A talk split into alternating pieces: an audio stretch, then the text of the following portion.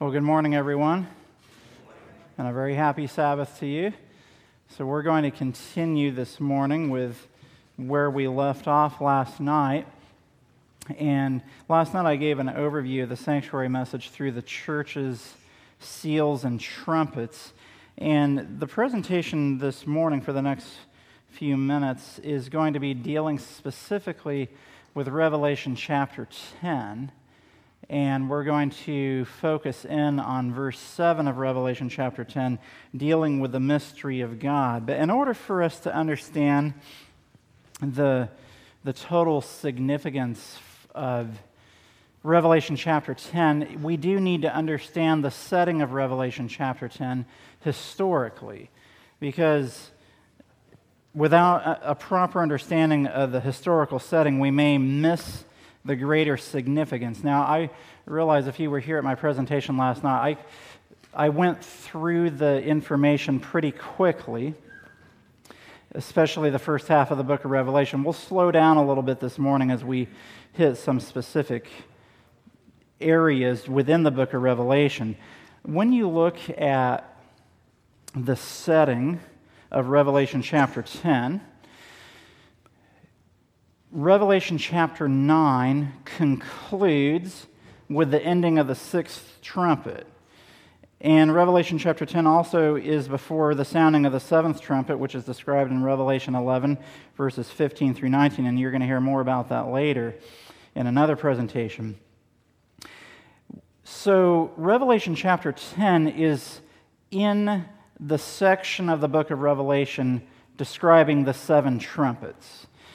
And understanding the seven trumpets and the, the historical nature of the trumpets helps us then to understand the timing of Revelation chapter 10. Now, you're going to hear about the timing of the trumpets in greater detail in further presentations, but just for some quick clarity, I'm going to mention that the first four trumpets, from my belief of how things are set up in the book of Revelation, the trumpets are judgments. And I mentioned this last night. The first four trumpets are judgments on the Western Roman Empire, and I believe that that culminates especially with the fall of the Western Roman Empire in 476 AD. Then you have the fifth and the sixth trumpets, and there are time prophecies associated with these two trumpets, the fifth and the sixth trumpets, that are connected to what are called the first and the second woes and we're going to see what inspiration says about the timing of these trumpets. Um, we believe historically that the fifth trumpet begins on July 27, 1299, when um, the Ottomans first attack, or yeah, when the Ottomans first attack the Eastern Roman Empire. But then we get into the sixth trumpet, and historically, Adventists have taught that the Ottoman Empire, fell on August 11, 1840. This is based on the time prophecy in Revelation chapter 9, verse 15, where it says, And the four angels were loosed, which were prepared for an hour and a day and a month and a year for to slay the third part of men. So that's one hour, one day, one month, one year. You do the math Uh, one year is 360 days, so that's 360 years. One month is 30 days, that's another 30 years, so now you're up to 390 years. Then a day is a year, so now you're up to 391 years. And then an hour, if you do the math, is 15 days prophetically. So 391 years, 15 days. And that takes us to August 11, 1840. And when that comes to its conclusion, then we have Revelation 10. Let me just read to you. This is just briefly to set the table for Revelation 10, Josiah Litch was the one who first came up with this prediction. He was a Millerite preacher. And Ellen White comments on this in Great Controversy 334. In the year 1840, another remarkable fulfillment of prophecy excited widespread interest. Two years before, Josiah Litch, one of the leading ministers preaching the Second Advent, published an exposition of Revelation 9 predicting the fall of the Ottoman Empire. According to his calculations, this power was to be overthrown in AD 1840, sometime in the month of August. And only a few days previous to its accomplishment, he wrote, allowing the first period, 150 years, so that'd be 1299 to 1449, to have been exactly fulfilled before before ascended the throne by permission of the Turks, and that the 391 years, 15 days commenced at the close of the first period, it will end on the 11th of August, 1840, when the Ottoman power in Constantinople may be expected to be broken. And this, I believe, will be found to be the case. Now, continuing, notice what Ellen White says. At the very time specified, Turkey, through her ambassadors, accepted the protection of the Allied powers of Europe and thus placed herself under the control of Christian nations. Notice what it says in bold. The event exactly fulfilled the prediction. When it became known, multitudes were convinced of the correctness of the principles of prophetic interpretation adopted by Miller and his associates, and a wonderful impetus was given to the Advent movement. Men of learning and position united with Miller both in preaching and in publishing his views, and from 1840 to 1844, the work rapidly extended. Now, there's recent books and elements, even in the church, that have discarded this prophecy. And yeah, Ellen White calls it a remarkable fulfillment of prophecy and says that the event exactly fulfilled the prediction. Now, here's the interesting thing Josiah Litch later himself gave up a belief in August 11, 1840. And so some modern Adventists have used that as justification to also give up a belief in this specific prophecy. But, but Josiah Litch also gave up his belief in the 2300 days in 1844. So we don't discard that, so we shouldn't discard August 11, 1840 either. That sets the table then, the time frame then, for Revelation chapter 10 and the mighty angel. So you get to the end of Revelation chapter 9, you have 1840. You come to Revelation 11 14, it says, The second woe is past. That's the sixth trumpet. And behold, the third woe, or the seventh trumpet, cometh quickly. So there's this time period between 1840 to 1844, and Revelation 10 describes that time period. Revelation chapter 10 describes the time period between 1840 to 1844. So, historically, Revelation chapter 10 is going to describe the rise of the Second Advent movement. But let's look at verse 1. Turn in your Bibles to Revelation chapter 10, verse 1. And we're going to look at what these passages say here. And here, John the Revelator says, And I saw another mighty angel come down from heaven, clothed with a cloud, and a rainbow was upon his head, and his face was as it were the sun, and his feet as pillars of fire.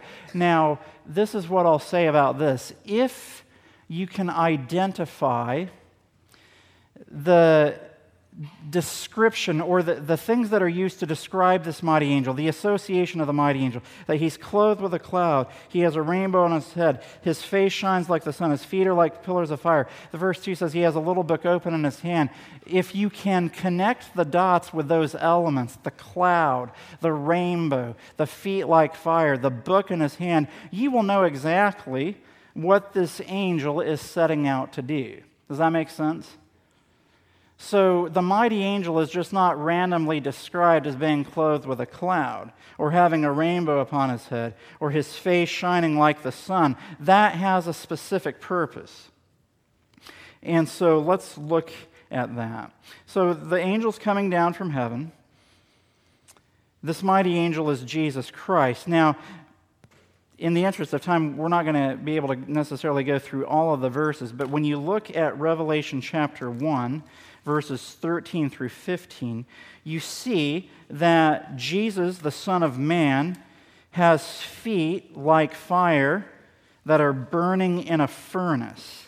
And here, this mighty angel has feet as pillars of fire. Furthermore, as we talked about last night, Jesus is the angel with a censer in his hand at the beginning of the seven trumpets. And here at the end of the seven trumpets, he's not just the, the angel who is the intercessor, he is the mighty angel. But he's still doing a work of intercession.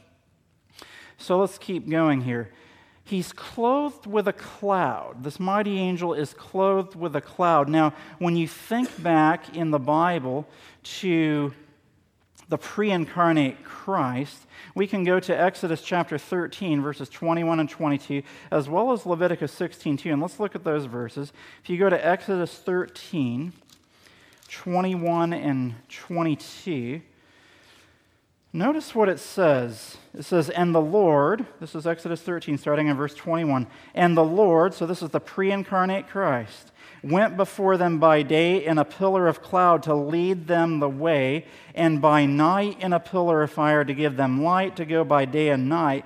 He took not away the pillar of the cloud by day, nor the pillar of fire by night from before the people. So the pre incarnate Christ was clothed with a cloud, leading the children of Israel from Egypt to Canaan. And when you go to Leviticus 16 2, interestingly, it says, and the Lord said unto Moses, Speak unto Aaron thy brother, that he come not at all times into the holy place within the veil before the mercy seat, which is, before, which is upon the ark, that he die not, for I will appear in the cloud upon the mercy seat. What part of the sanctuary is that?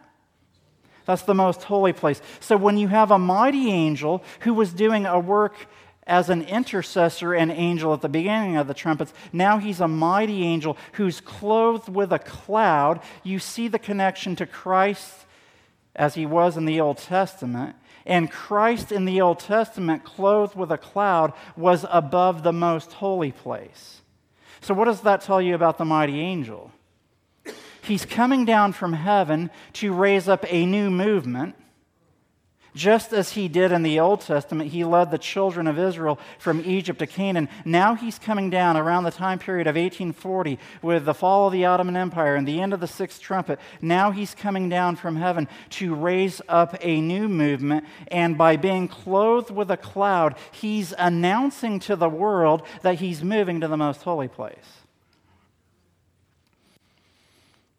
And not only is he clothed with a cloud, a rainbow is upon his head. And you're going to hear more about the rainbow later in some of these presentations. Genesis 9 talks about the rainbow being a covenant between God and Noah, that God would not destroy the earth again with a flood. And Revelation chapter 4, verse 3 shows a rainbow is around the throne of God. So, this rainbow is a symbol of a covenant that God plans to renew with his people from the throne in the most holy place. Because he's clothed with a cloud, so he's going to the most holy place. And a rainbow is above his head, so he's going to renew a covenant from the throne. And the throne is moving from the holy place to the most holy place. And the covenant According to Hebrews 8 10 through 13 and chapter 10, verses 16 and 17, you can turn there. It says, This is the covenant that I will make with the house of Israel after those days, saith the Lord. I will put my laws into their minds and write them in their hearts, and I will be to them a God, and they shall be to me a people. And they shall not teach every man his neighbor and every man his brother, saying, Know the Lord, for all shall know me from the least to the greatest, for I will be merciful to their unrighteousness, and their sins and their iniquities will I remember no more. So God is renewing a covenant, and in that covenant, which is his law, there is a commandment that had been forgotten the fourth commandment. So as God as Christ moves into the most holy place, he's moving to the most holy place as our high priest to renew a covenant with his people based on his law, which is a transcript of his character of love. And he's going to raise up a movement of people who will remember his law again and the fourth commandment. So we see very clearly what Revelation is describing here. And I didn't mention this in my presentation last night, but when you get to Revelation 11 and the sounding of the seventh trumpet, when you get to verse 19, it says, The temple of God was open in heaven, and there was seen in this temple the ark of his testament. That's the most holy place. So again, we see a movement of this mighty angel from the holy place to the most holy place. In the time period, the time period of Revelation 10 is 1840 to 1844. Now we also see that his face shone like the sun. Malachi chapter 4, verse 2 describes Jesus as the Sun of Righteousness, S U N, Sun of Righteousness. So Jesus is coming down from heaven to raise up a people who he will renew his covenant with from the most holy place. And his covenant is his law, which is a reminder of the Sabbath. And of course, Psalms 119, 72 says that all thy commandments are righteousness. So Jesus is raising up a movement of people who will shine like the sun, who will be a reflection or a demonstration of the righteousness of Christ. And you know, as Seventh day Adventists, if anyone should shine like the sun, and point people to Jesus, the Sun of Righteousness, by allowing Him to be in our lives, we should be that people. Amen. So Jesus raised up a movement to lead them to the righteousness of Christ so that they will shine like the sun. So, Revelation chapter 10, as we keep going here, we see this mighty angel, Jesus coming down from heaven. His feet are like pillars of fire. And again, the, the pillar of cloud was a pillar of cloud by day, a pillar of fire by night. And now notice this in verse 2. And it says, He had in his hand a little book open. So here you have Jesus coming down from heaven. And based on his characteristics, he's clothed with a cloud. Well, he was clothed with a cloud above the most holy place in Leviticus 16:2. and that cloud was above the sanctuary. So there's sanctuary language. And a rainbow is above his head, which is connected to the throne of God. And it's connected to the covenant, which is the law of God and the Sabbath. And this, his face shines like the sun, which is connected to the righteousness of Christ.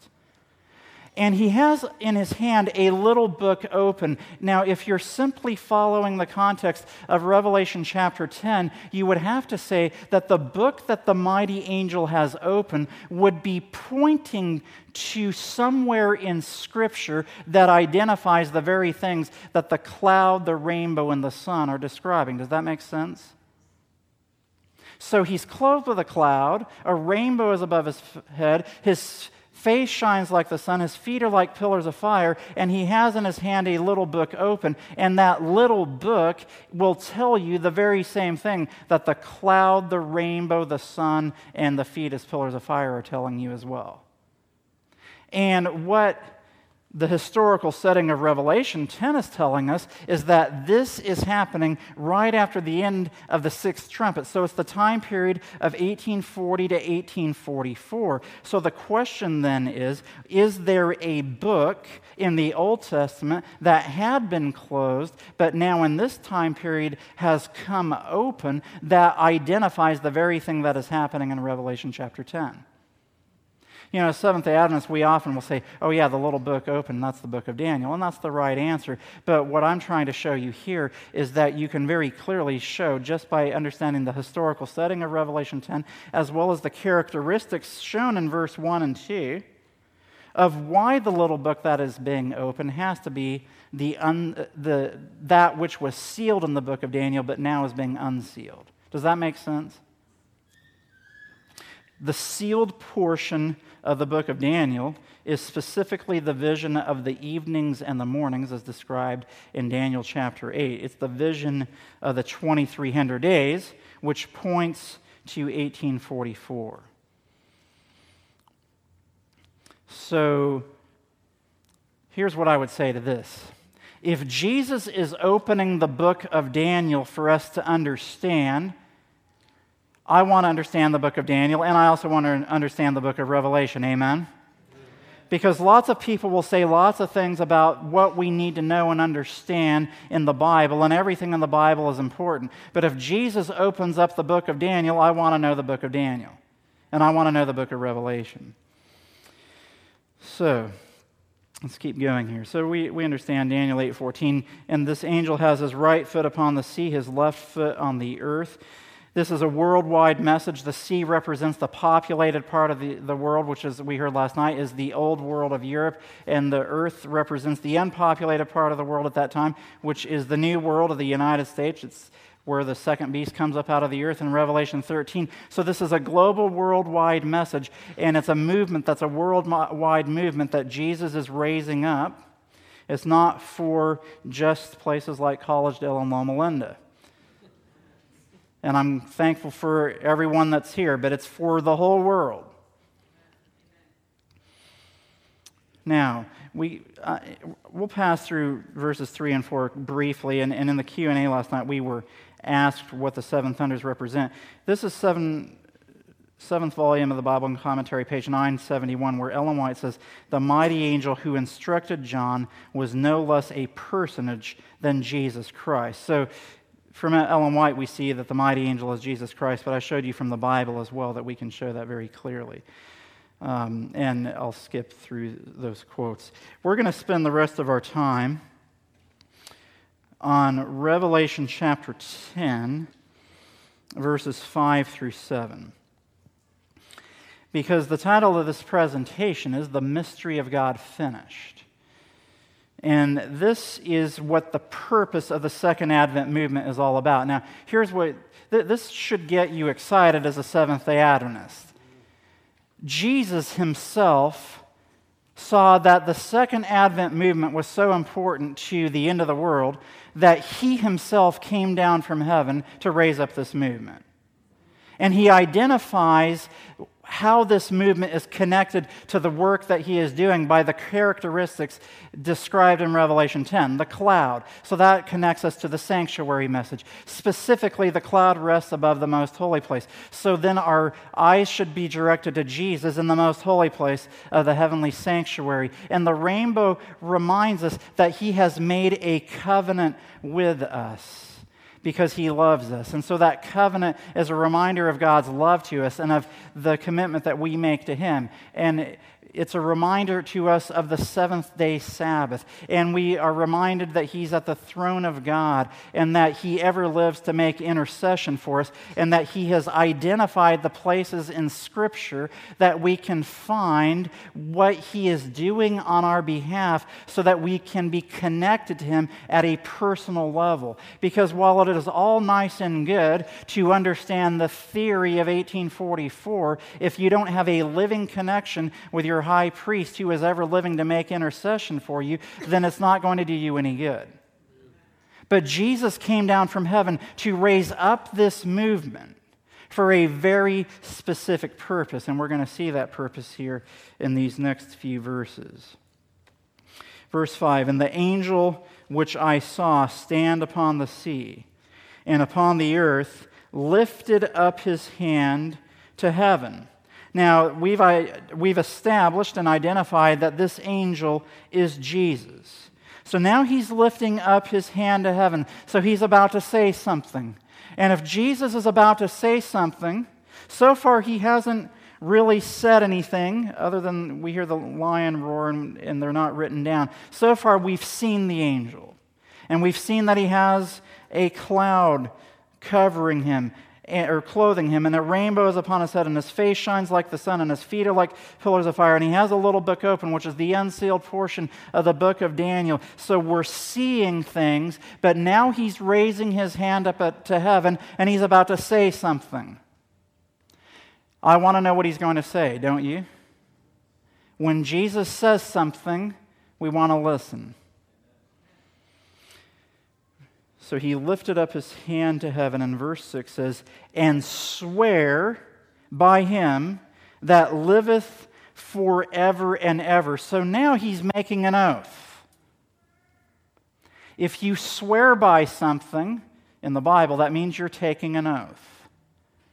Now, when it says he swears by him who lives forever and ever, you might be confused to say, well, could the angel really be Jesus and Jesus is God? But then when you come to Hebrews chapter 6, it says, God, because he could swear by no greater, he swear by himself. So this is the covenant that God made with Abraham. And then it says, Surely blessing I will bless thee, and multiplying I will multiply thee. And you can see that. Let me give you the verse in Hebrews 6 just so that you know exactly which verse. I think it's 14, but I'll. Um, yeah, it's 13 and 14. Hebrews 6, 13 and 14. Christ or God swears by himself. So here in Hebrew, or sorry, in Revelation 10, Christ is swearing by God or himself. He swears by him that liveth forever and ever. So now listen if God swears by an oath, you better believe this is important. This isn't just some, and of course, everything that God says is important, and we waste so many of his words. But when God swears by an oath, you better pay attention.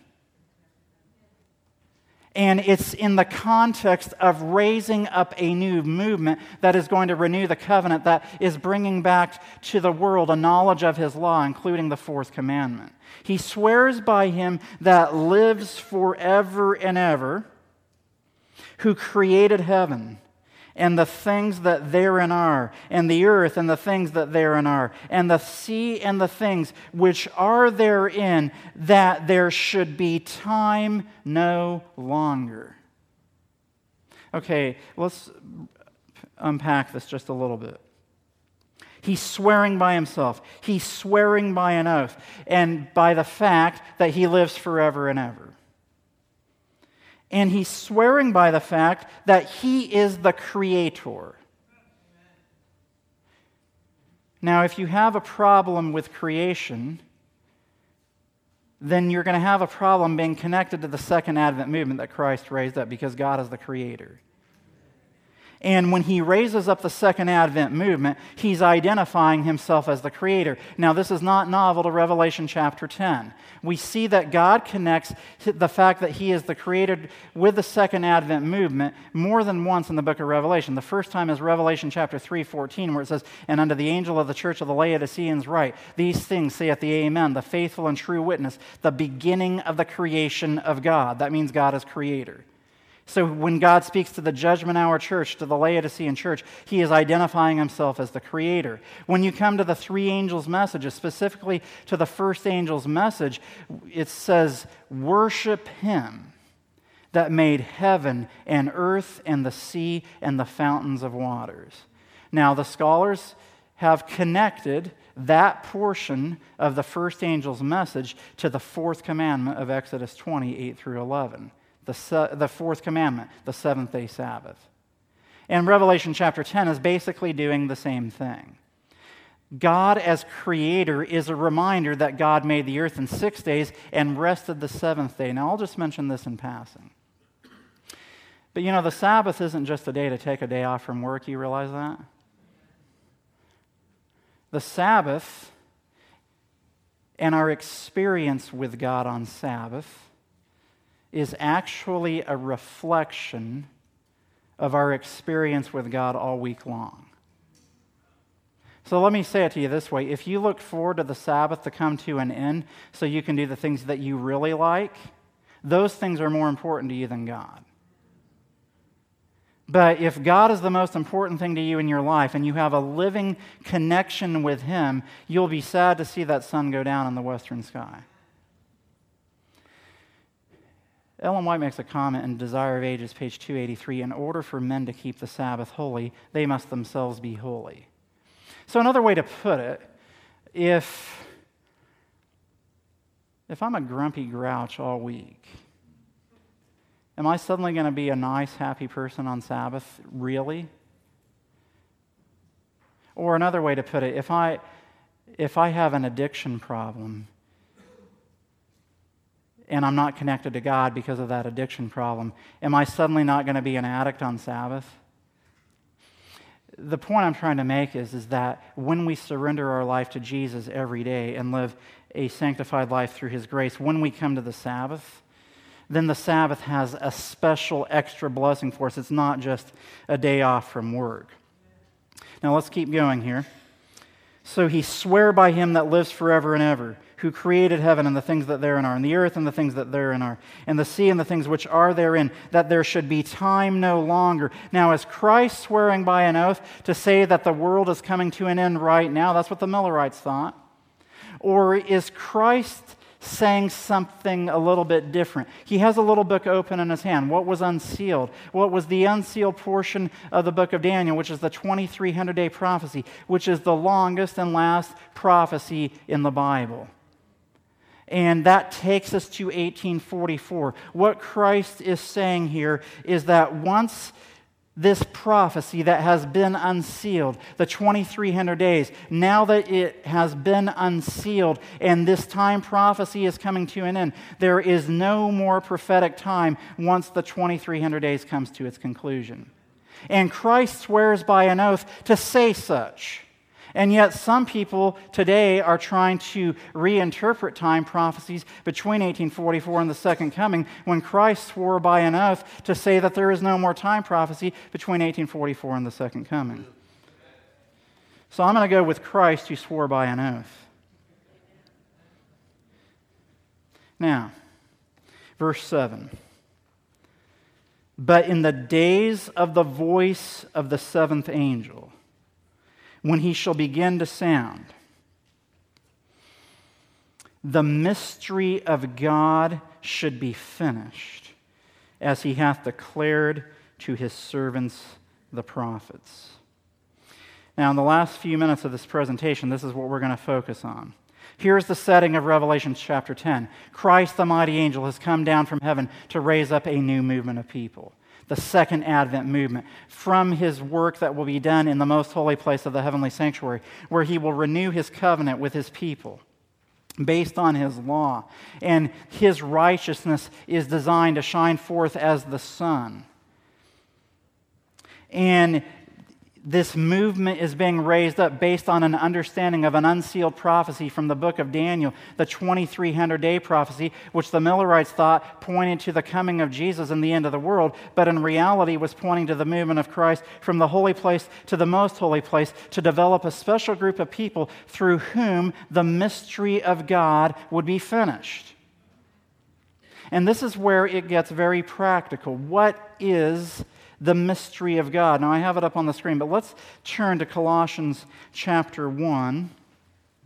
And we're going to start probably in verse 25. Colossians chapter 1 starting in verse 25, where Paul says, Whereof I am made a minister according to the dispensation of God, which is given to me for you, to fulfill the word of God, even the mystery which hath been hid from ages and from generations, but now is made manifest to his saints. Well, what is this mystery that has been made manifest to his saints? Verse 27 To whom God would make known what is the riches of the glory of this mystery among the Gentiles, which is Christ in you, the hope of glory. It's not Christ outside of you, not Christ in place of you, Christ in you, the hope of glory. And then he goes on to say, Whom we preach, warning every man and teaching every man in all wisdom, that we may present every man perfect in Christ Jesus, whereunto I also labor, striving according to his working, which worketh where? In me mightily now, it's very interesting if you keep studying the book of Colossians, go to the very next verse where it says, For I would that ye knew what great conflict I have for you and for them at where? Laodicea. And for as many as have not seen my face in the flesh. So not only did the church at Colossae need this, but the Laodiceans needed the message of the mystery of God as well. Christ in you, the hope of glory. And so Christ comes down from heaven as this mighty angel to raise up a new movement of people from the most holy place. And he swears by an oath that there's this time prophecy that will get us to the time period of this Advent movement in 1844. And he says that when this Advent movement is raised up, when the seventh angel begins to sound, that's the seventh trumpet, and you see the timing of the seventh trumpet in uh, chapter 11, 15 to 19, the most holy place is open in heaven. So this is 1844. When the seventh angel begins to sound, the, this is now the time period for the mystery of God to be finished, which is Christ in you, the hope of glory. So Christ raises up a movement of people to have Christ in us, the hope of glory. So he's raising up a movement of people that will be like him. The mystery of God. It's a mystery that someone as sinful as me or you could become like Jesus. And yet, Jesus is saying that is the work that I will be doing in the second Advent movement. Christ in you. Let's look at a couple of other verses. Galatians 2:20, a very familiar verse. How do we get Christ in us? I am crucified with Christ. This is surrender. Nevertheless, I live, yet not I, but who lives in me? Christ liveth in me, and the life which I now live in the flesh, I live by the faith of the Son of God who loved me and gave himself for me. So I see Jesus. He loved me, He gave himself for me, He died on the cross, and I see that in me, without Christ, is that old man. That Romans chapter 6, verse 6 says that that body of sin, the old man, needs to be destroyed. So I am crucified with Christ. And then Ephesians 3 16 through 21 says that he would grant you, according to the riches of his glory, to be strengthened with might by his Spirit in the inner man. Notice verse 17 that Christ may dwell where? In your hearts by faith so, this is by faith. We are crucified with Christ by faith. By faith, we believe that Christ can come into our hearts, that Christ may dwell in your heart by faith, that you, being rooted and grounded in love, may be able to comprehend with all saints what is the breadth and length and depth and height. And notice verse 20, and to know the love of Christ, which passeth knowledge, that you might be filled with what? All the fullness of God. Now unto him that is able to do exceedingly abundantly above all that we ask or think, according to the power that worketh in us, unto him be glory in the church by Christ Jesus throughout all ages, world without end. Notice, when Christ dwells in our hearts with faith, the promise is that we might be filled with all the fullness of God. That's the mystery of God. Christ is promising to pour out his Spirit in all of its fullness. Now, you go back to Colossians 2, verse 9, it says, For in him dwelleth all the fullness of the Godhead bodily. So by faith, all the fullness of the Godhead bodily can be lived out through our lives when we, by faith, stay connected to Jesus. And the only way to have such an experience is to love God and to know him on a daily basis, and to listen to his voice and to surrender to him at every step of the way every day. You know, the devil tries to make us think that we won't really be happy if we surrender to Jesus. And I find that a little bit amusing because how happy are you when you're grumpy and grouchy and angry and sad and bitter and frustrated and, and all of those things? How happy does that make us? I know it doesn't make me very happy. So, why would you want to be angry, grouchy, bitter, sad, frustrated, all of those things all the time, holding grudges from what someone did you when you went to college 20 years ago or what someone did it to you at work 15 years ago, and you carry around that with you the rest of your life, but you're free. That's not freedom, friends. Freedom comes from surrendering, surrendering to Christ and having peace in your heart, love for your enemies, love for God, love for everyone, and having Christ live out his righteous life through you. Now, in the interest of time, I'll just mention John 8, 53 through 56 also talks about how we can have Christ in us, where Christ says, let me see here and I think I put the wrong verse down here, but this says, He that eateth my flesh and drinketh my blood. Oh, yeah, so it's John 6. I put the wrong verses down there. So, John 6. 53 through 56. Verily, verily, I say unto you, except you eat the flesh of the Son of Man and drink his blood, you have no life in you. Whoso eateth my flesh and drinketh my blood hath eternal life, and I will raise him up at the last day. For my flesh is meat indeed, and my blood is drink indeed. He that eateth my flesh and drinketh my blood dwelleth in me, and I in him. Now, Jesus says, My meat is to do the will of him that sent me. So, as we get to know Jesus and as we eat his flesh and drink his blood, we dwell in him, he dwells in us, and it becomes our pleasure to do his will, to do the will of God. Now, let me read to you this statement. The, mystery, the message of Adventism and the mystery of God leads to the experience of the loud cry. And I read this statement last night, but I, I'm going to read it again because I think it's so important. The latter rain is to fall upon the people of God. A mighty angel is to come down from heaven, and the whole earth is to be lighted with his glory. Are we ready to take part in the glorious work of the third angel? Are our vessels ready to receive the heavenly dew? Have we defilement and sin in the heart? If so, let us cleanse the soul temple and prepare for the showers of the latter rain.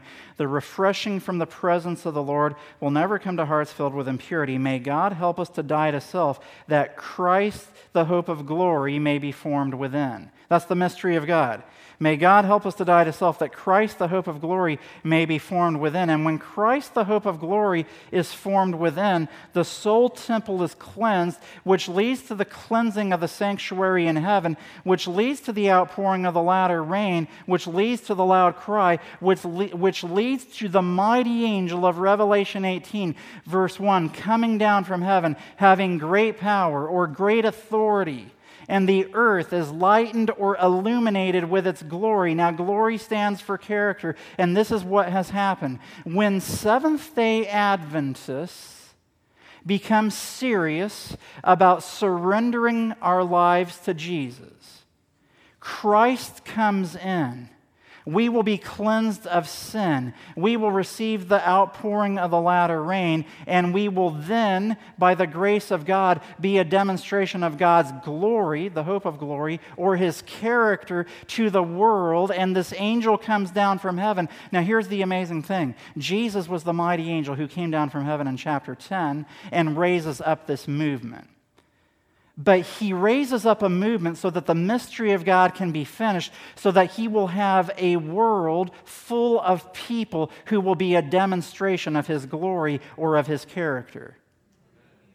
So, Revelation 18 actually has more power because Christ has completed his work in the lives of his people. In Revelation chapter 10, verse 1, he's the mighty angel and he's starting the work, but he's one angel. In Revelation 18, you have an angel that lightens the earth with its glory because the earth is full of God's people who are a demonstration of the character of God the mystery of God, who have the righteousness of Christ not simply as a covering, but they have Christ in their hearts by faith. And one of the challenges of Adventism today is that a lot of times we think that we can be on our way to heaven with a covering without a heart change. And yet Christ is saying, I raised up this movement to change your heart so that you would be like me, so that you will be kind, that you will be a loving and lovable Christian. You won't be one of those annoying Adventists who, I'm sorry, but I've been to places where one time I was getting some food at potluck and someone stuck actually a piece of paper in my face that had a quote saying, This is the food you should and shouldn't be eating. We're not going to be annoying, obnoxious Christians. One time I was at a place where someone said, Unless you grow out your beard, you're not going to get the latter rain. We're not going to be like that. That's nonsense but we're going to be loving and lovable Christians. Yes, we will follow health reform and we'll be healthy and all of those things, but we will be doing it out of love for Jesus, not in a legalistic sense that makes everybody unhappy all around us. And that's what God raised up the second Advent movement for, so that we would be a demonstration of Him. Now, Revelation reveals Jesus. Here's the amazing thing the book of Revelation is the revelation of Jesus Christ, and Christ reveals himself most fully in the book of Revelation through the second Advent movement that he raises up when the mystery of God is finished, Christ in you, the hope of glory, so that the earth can be lightened with the glory of the character of God. That is the purpose of Adventism. The purpose of Adventism is not to be just as good as the world, but with a Christian connection with that excellence. And yes, we want to be excellent people, but the purpose of Adventism is to go far beyond that. Yes, we will be ethical and, and all of the areas of our lives, but we will be like Jesus. Christ in you, the hope of glory. When the mystery of God is finished, the second Advent movement becomes the revelation of Jesus Christ. Revelation 18:1 becomes a reality, and then Jesus will come back because when the latter rain is poured out, the loud cry is given. When the loud cry is given, that leads to the close of probation, and once cl- the once probation closes, Jesus comes back and we'll get off this planet. Amen. Amen. Let's just close with a brief word of prayer. Father, we just pray that we will surrender to you to, and that we will allow Jesus to come into our hearts, that we will be loving and lovable Christians, that we will see in the people of this world, people that you have died for. May we not have an attitude of, well, we're better than you because we're Seventh day Adventists. May we realize that we're lukewarm and that we make you want to vomit because we're so content in complacency. May we be loving, lovable, seek those who need your help and your grace, and may we prepare ourselves for your soon coming, I pray. In Jesus' name, amen. This media was brought to you by Audioverse a website dedicated to spreading God's Word through free sermon audio and much more. If you would like to know more about Audioverse, or if you would like to listen to more sermons, please visit www.audioverse.org.